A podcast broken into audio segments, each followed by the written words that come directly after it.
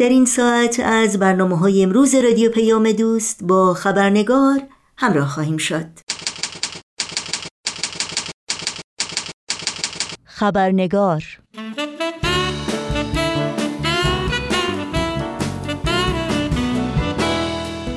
و ما در همصدایی با اهداف کمپین هشتگ داستان ما یکیست.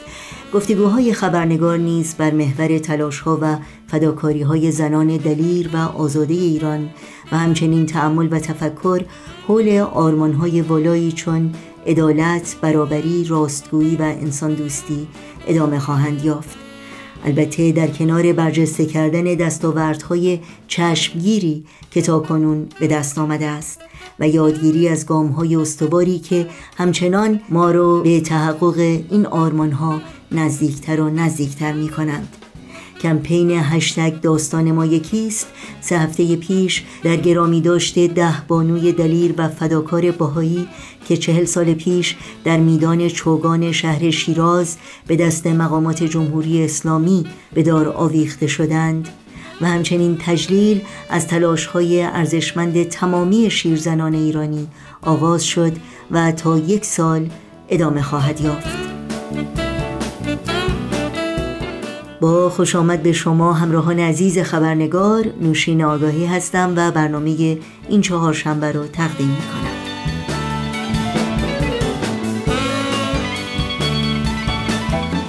میهمان این خبرنگار خانم دکتر رزوان مقدم فعال شناخته شده حقوق بشر از بنیانگذاران هماندیشی جنبش زنان و کمپین یک میلیون امضا هستند و مقالات زیادی را نیز در زمینه حقوق زنان و حقوق بشر منتشر کردند. از شما دعوت می کنم تا لحظاتی دیگر با گفتگوی امروز خبرنگار همراه باشید.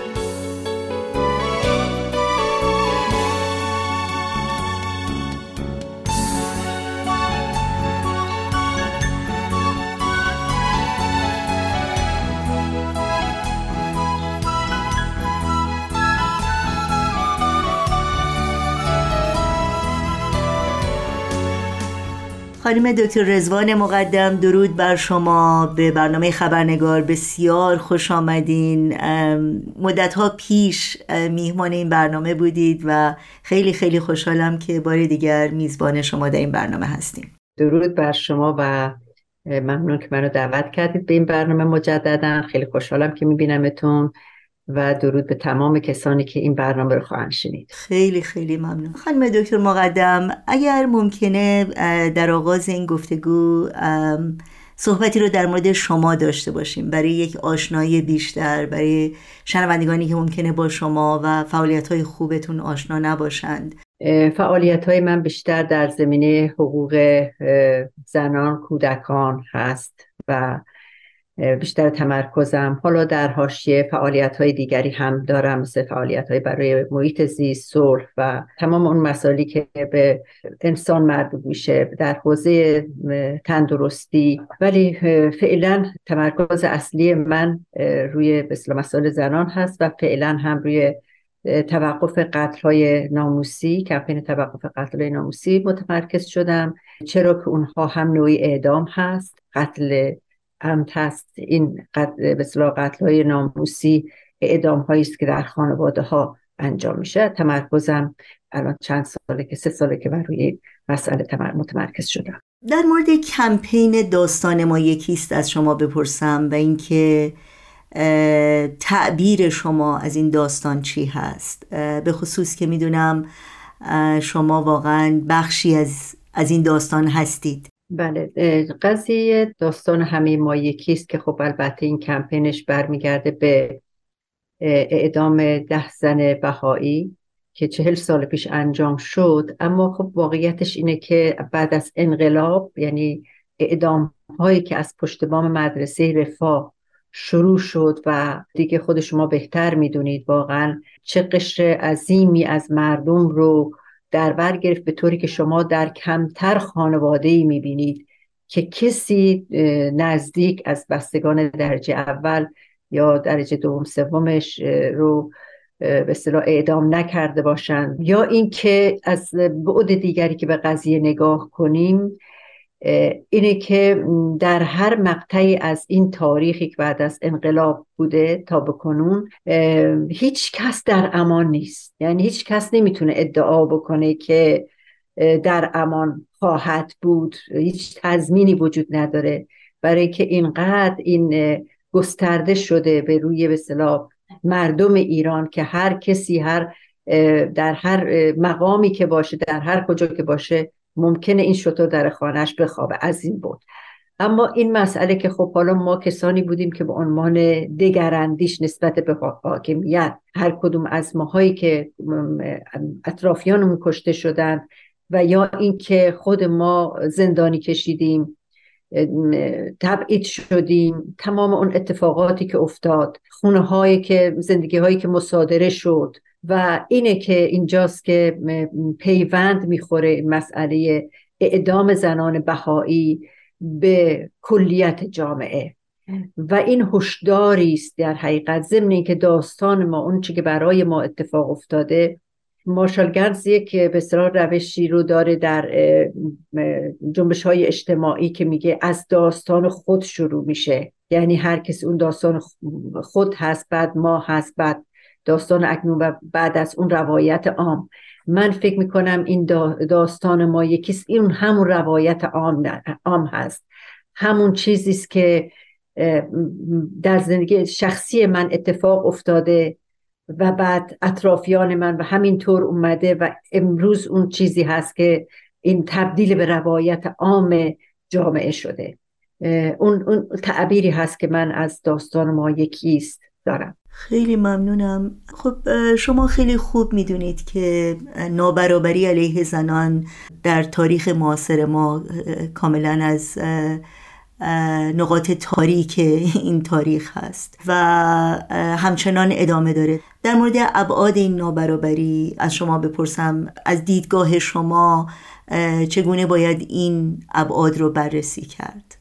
ببینید من می‌خوام این مسئله رو به صلاح پیوند داره این با روانشناسی سیاسی جامعه. مسئله نابرابری نسبت به زنان یا تبعیض نسبت به زنان خشونت نسبت به زنان ناشی از دو تا عامل اصلی هست. یکی مسئله در حقیقت سنت ها و باورهای مردم هست که اون هم حالا به نوعی به عامل دوم که مقدمتر هست برمیگرده و اون باورهای مذهبی هست به خصوص در دین اسلام. هر کس اومده و گفته تعبیر من از اسلام با اون یکی فرق می‌کنه ولی ما می‌دونیم که واقعیت چنین نیست و جز در حقیقت سرگر کردن مردم نتیجه دیگری تا حالا نداشته و جز سرکوب بیشتر. بنابراین در روانشناسی سیاسی که چندین عامل تاثیر داره و از جمله یکی از مثلا در کشور ایران من دارم در ایران صحبت می‌کنم تمرکزم روی ایران هست و مسئله دیکتاتوری دیکتاتوری که در جامعه هست به حاشیه راندن زنان و مرد سالاری. این مسئله مرد سالاری و اینکه مردان جامعه نمی‌خوان قدرت خودشون رو از دست بدن و دائما کنترل داشته باشن بر زنان اینها همه عواملی است که دست به دست هم میده و مسئله تبعیض علیه زنان و نابرابری در بین زن و مرد رو خب این نابرابری ها این تبعیض ها ناشی از همین مسئله هست. و این مسئله کنترل بر وجود زنان به خاطر همون حفظ قدرتی که خدمتون عرض کردم. حالا باید چیکار کرد؟ یعنی اگر ما بخوایم دنبال راهکار باشیم که نابرابری ها برداشته بشه یکیش مسئله در حقیقت سکولاریسم. البته سکولاریسمی که همراه با دیکتاتوری نباشه. چون خود مسئله سکولاریسم هم باید ببینیم که چگونه این سکولاریسم می‌خواد انجام بشه. هر کس می‌خواد به هر چیزی اعتقاد داشته باشه. اون مسئله شخصی انسان هاست. وقتی ما قانون داریم یعنی در کشورها برای اداره کشور قانون هست. دین میره در حاشیه به مسائل شخصی افراد قرار می‌گیره. یکی زرتشتی هست یکی مسلمان یکی مسیحی یکی یهودی یکی بودایی هر کس دینی داره. و بنابراین بهترین راه این هست که یک یعنی سکولاریسمی باشه که دیکتاتوری هم رو با دیکتاتوری نباشه. اینجا می‌خوام نکته رو اشاره بکنم به اینکه ما تک تک انسان ها همه ما مسئول هستیم. نباید در برابر در برابر اون چه که در جامعه اتفاق میفته سکوت بکنیم و بی تفاوت باشیم. شاید اگر سال هفت مردم در مقابل اون اعدام هایی که اول انقلاب می‌شد واکنش های محکمتری نشون می‌دادن نه که واکنش نشون داده نشد خب یک عده هم مخالف بودن به هر حال اینطوری نبود که بعضی ها میگن که نه مثلا همه موافق بودن. نه واقعیتش اینه که اینطور نبود. وقتی خانم دکتر فرخ رو پارسا رو که من هر بار واقعا یادش رو گرامی میدارم در هر صحبتی دوست دارم اسمش رو ببرم که این زن فریخته رو چطور اینها اعدام کردند. مردم باید صداشون در میومد بیشتر از این. و ما مسئولیت داریم. اینه که داستان همه ما یکیست. چنانچه من اگر شما رو ارجا بدم به صحبت مارتین نیمولا که یک کشیش آلمانی بود و در دوران فاشیسم هیتلری زندگی می‌کرد در دوران نازی. هفت سال آخر عمرش رو تو اردوگاه کار اجباری نازیس بود. اون میگفتش وقتی که رفتن سراغ کمونیستا من سکوت کردم چون که کمونیست نبودم. رفتن سراغ سوسیالیستا من سکوت کردم. چون سوسیالیست نبودم. رفتم سراغ اتحادی های کارگری سکوت کردم چون که من عضو اتحادیه کارگری نبودم. یهودی ها رو کشتم سکوت کردم چون یهودی نبودم. وقتی اومدن سراغ خود من دیگه کسی نبود که از من دفاع کنه. این داستان همه ماست. داستان ما یکیست این داستان مردم ایران در حکومت جمهوری اسلامی است. شما ببینید وقتی که هواپیمای اوکراینی اتفاق میفته که مسافرینی که نه سیاسی بودن نه مسئله عقیدهشون بود و اونها هم به داستان ما پیوستن. یعنی همه ما وقتی که برمیگردیم می‌بینیم که این قضیه ریشه در کجا داره و پیوندش با حکومت های مذهبی تمامیت خواه هستن. حکومت های مذهبی می‌خوان که همه رو زیر اون باور بکشونن شغلشون رو می‌گیرن. امکاناتشون میگن اجازه تحصیل نمیدن. الان ببینید یک بهایی بره بگه من بهایی هستم اجازه تحصیل در دانشگاه نداره. چرا نداره؟ خاطر باورش دیگه به خاطر وگرنه کار خلافی که نکرده دزدی که نکرده جرایت که نکرده. یک باوری داره که از دید حکومت جمهوری اسلامی قابل قبول نیست. یه کسی بره اونجا بگه که من خدا ناباورم خدا رو قبول ندارم. اصلا می‌تونن همونجا بگن این دمه اگر نمی‌کشن به دلیل اینه که الان اگر نمی‌کشن به دلیل اینکه دیگه نمی‌تونن مثل سابق سال 57 تا 67 میکشتن. سه تا سوال تا تابستان 67 سه تا سوال می‌کردن. اولین سال این بوده که خدا رو قبول داری یا نه؟ اگر می‌گفتن نه تمام. دیگه به سوال دوم و سوم نمی‌کشید و حکم اعدام. اگر می‌گفتن بله می‌گفت خب نماز می‌خونی؟ می‌گفت نه. روزی پنجاه ضرب شلا تا باور بیاره تا بره نماز بخونه.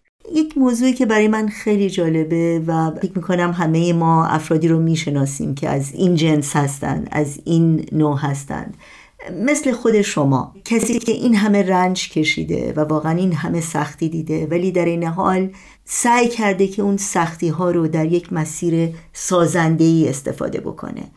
از زندان نیومده یا همسرش رو از دست نداده که افسرده بشه حس انتقامجویی داشته باشه یا به اصطلاح گوشگیر بشه یا ناامید بشه. در این مورد برامون صحبت بکنید. چون واقعا افرادی این گونه هستند که الهام بخش میشن و واقعا یک نمونه میشن الگویی میشن از مقاومت سازنده. بدون اینکه تنفر ورزی کنن بدون اینکه انتقام جویی کنن بدون اینکه از خشونت استفاده بکنند یه مسئله معروفی داریم میگیم اونگاه که آتش خشم زبانه کشد اول صاحب خشم بسوزد به خسم برسد یا نرسد. ببینید وقتی که آدم مورد آزار قرار می‌گیره یا به سختترین شکلش مثل اون چیزی که برای ما اتفاق افتاده اعدام یکی از عزیزان یا زندانی شدن دو تا حالت داره. یا بهتر بگم سه تا حالت داره. یکی طرف افسرده بشه و بی تفاوت بشه. یک حالت دیگهش اینه که کین ورزی بکنه و به دنبال انتقام باشه. و حالت سومش اینه که اون خشم رو تبدیل به امید برای تغییر بکنه. در تبدیل خشم تبدیل به امید برای تغییر و در حقیقت ایجاد قدرت برای تغییر اون یک چیزی است که نه فرد رو از بین می‌بره. یعنی کسی که افسرده میشه کسی که گوشگیر میشه و ضمن اینکه دادخواهی هم نکرده فقط خود یعنی یک ستم مضاعف بر انجام شده. یکی ستمی که از بیرون بهش شده و اون ستمی است که خود فرد به خودش می‌کنه. دست به خودکشی می‌زنه یا افسرده میشه یا گوشگیر میشه. و در حالتی که شما انتقام جویی می‌کنی باز تولید خشونت هست. یه روزی خب من چندین بار به وسیله حکومت جمهوری اسلامی به خاطر فقط اقدامات صلح آمیزی که انجام دادم. مثلا یکی از کارهایی که من می‌کردم مبارزه با ایدز و اعتیاد بود. ولی من برای این کار مثلا جلسات سخنرانی میذاشتم. یه سری کارهایی انجام می‌دادی. به هر حال آگاهی رسانی برمیکردیم تو جامعه. میمدن منو می‌گرفت.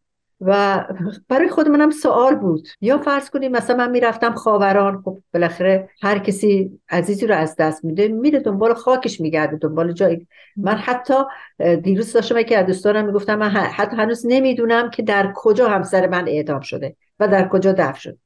حتی جایی که اعدام شده آیا در اوین بوده گوهردش بوده کجا بوده هنوز نمی‌دونم. چون خود من فکر می‌کنم اوین بوده در حالی که دوستاش میگن گوهردش بوده. و نمی‌دونم کجای اون سرزمین پهناور ایران دفنش کردن. خب و هر بار منو می‌گرفتن. یه روز بازجو گفت خب اگه حالا شما به قدرت برسید آیا این کارا رو با ما نمی کنید گفتم نه معلومه نه. اما اما حتما شما باید محاکمه بشید. برای جلوگیری از تکرار جنایت. شما مسئولیت دارید. هر انسانی مسئولیت فردی داره در قبال کاری که انجام میده. به قول هانا آرنت حرف خیلی قشنگی می‌زنه. و اون هم میگه که مسئول وقتی ما مسئولیت شخصی داریم در قبال کاری که انجام میدیم دیگه نمی‌تونیم بگیم المعمور و معذور. من معمور بودم و معذورم. و این خیلی مهم هست. خب پس بنابراین اینه که من اون مسئله امید به اون, اون چیزهایی که در زندگی برای من پیش اومد در حقیقت ساخت منو.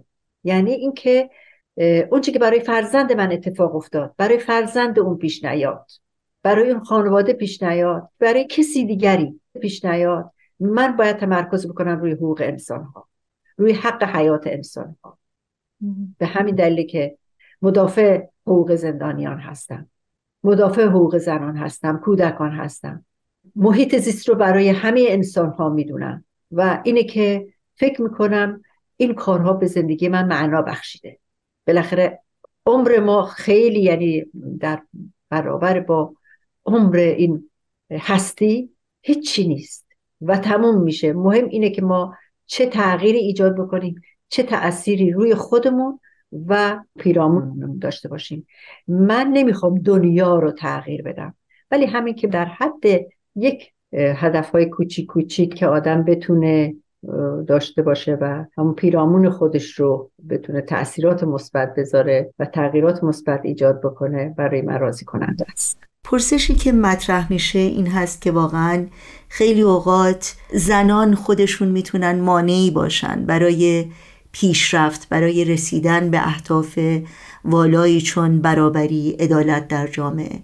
در همین شرایط سخت با همه محدودیت ها و با همه امکانات کمی که ممکنه وجود داشته باشه. توصیه شما چی هست؟ ببینید که درست میگید برخی از زنان مثل بسلف زنانی که از چند همسری مردان دارن دفاع می‌کنن زنانی که از هجاب دفاع می‌کنن زنانی که از نداشتن حق تحصیل زن دفاع می‌کنن. اینها خب میشه گفت دو دسته.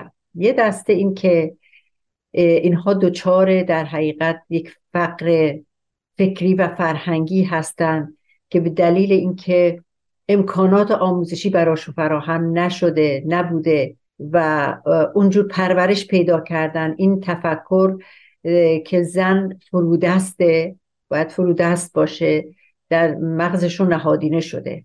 یعنی به عنوان یک انسان تربیت شدن. همونطور که اون مردانی که اون باور رو دارن.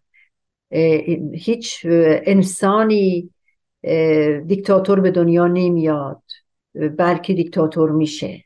و کسانی هم که در این نوع پرورش رشد می‌کنن با این تفکر رشد می‌کنن خب میشن زنانی که ضد زن هستن. چون اون رو به اصطلاح خشونت علیه زنان نمی‌دونن به اون باور دارن. یا مثلا ازشون می‌پرسی بحث ارث رو که زنان مذهبی که چرا ارث مثلا خواهر نصف برادره؟ میگه باید این این عدالته چون که مرد نانآور خانواده است. بعد میگه خب من زن هستم همسرم رو هم اعدام کردن من الان نانآور خانواده هستم. چرا برادر من که جراحه باید مثلا دو برابر من؟ خودم دارم مثال می‌زنم یعنی مثال های عینی. و اونجا میمونن. یعنی دیگه جوابی ندارن صد در توجیه می‌کنن. یک دسته زنان به این ترتیب هستن. یک دسته زنانی هستن که می‌دونن دارن خطا می‌کنن ولی برای حفظ موقعیتشون چون خودش داره از امکانات بهره من میشه اما برای حفظ موقعیت خودش یک سری صحبت هایی رو می‌کنه که می‌دونه هم خطاست می‌دونه که غلطه. بنابراین حالا باید چی کار کرد؟ یه بخشش واقعا هم مسئله آموزش هست.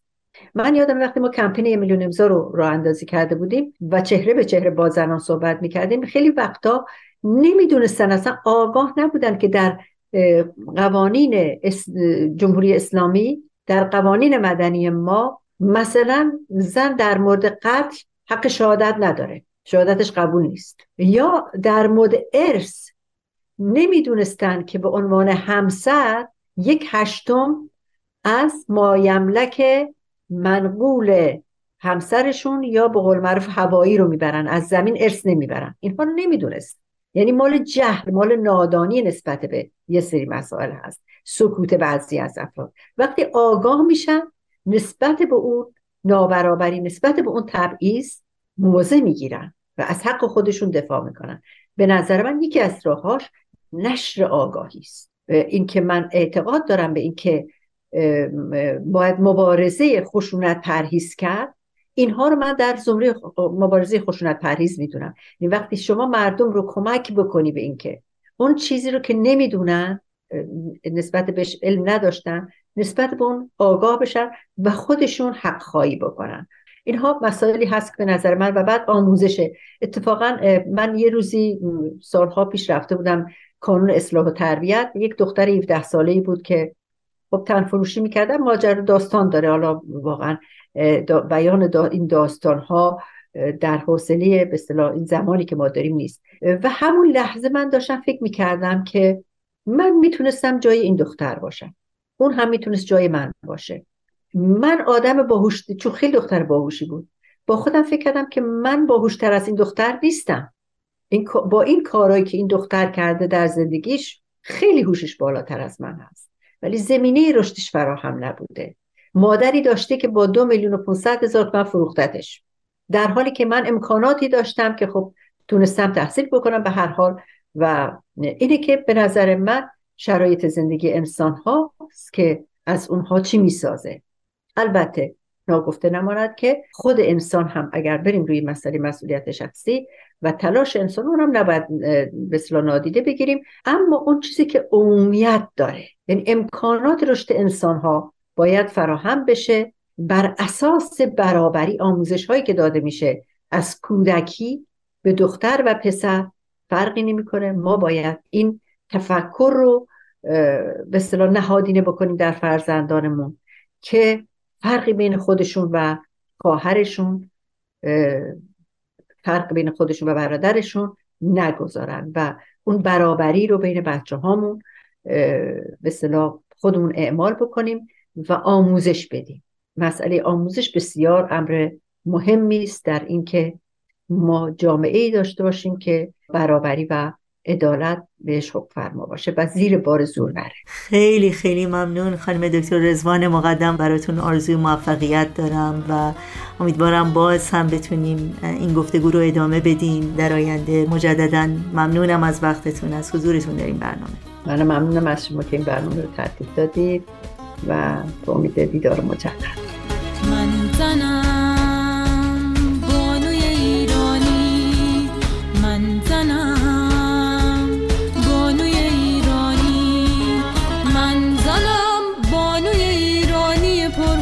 و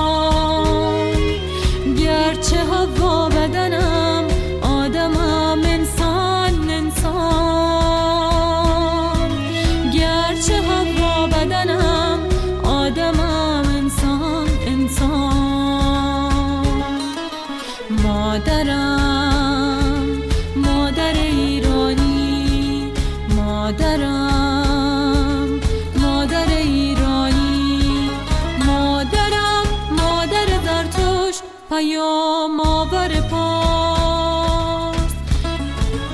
ماندانا مادر کوروش جافتان رهبر پاس. آفریننده مردان شکوهند منم. افتخارم اما نیست به مردان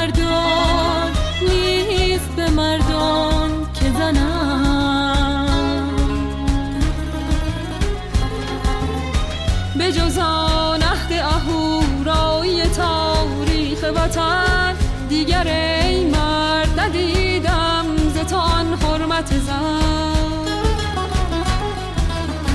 بردی از یاد که فرهنگ تو زن سوز نبود. کیش اجداد تو بر زن آموز نبود. خواب پرواز مرا فرصت تعبیر نبود. ورنه پرهای مرا عیبی و تقصیر ورنه پرهای مرا.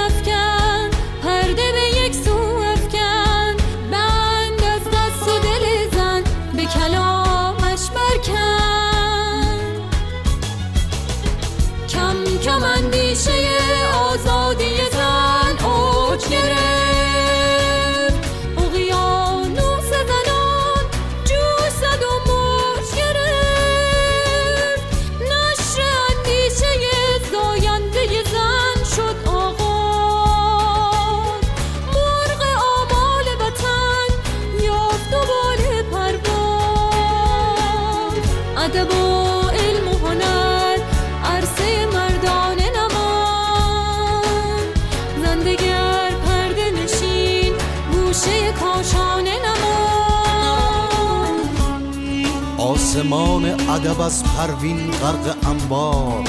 عمر کوته چو شهابش تیغ زد بر شب تار. آسمان هنر از نور قمر پرمهتاب دل ز آواز و ز آزادگیش در تب و تاب. شعر ایران ز زنان یافت فروغی دیگر. فرخان زاده ملک ادب و گنج هنر. بهبهانی سیمین بانوی شعر ایران در صف اول پیکار مساوات زنان. دو وکیل از پی هم پیشرو علم حقوق هر دو مهرنگیز و حق طلب و اهل وسوق اولین قاضی زن شیر زنی بس پردل حق شیرین عبادی است دو سن صلح نوبل. بسیارن زنانی که کنون بی پروا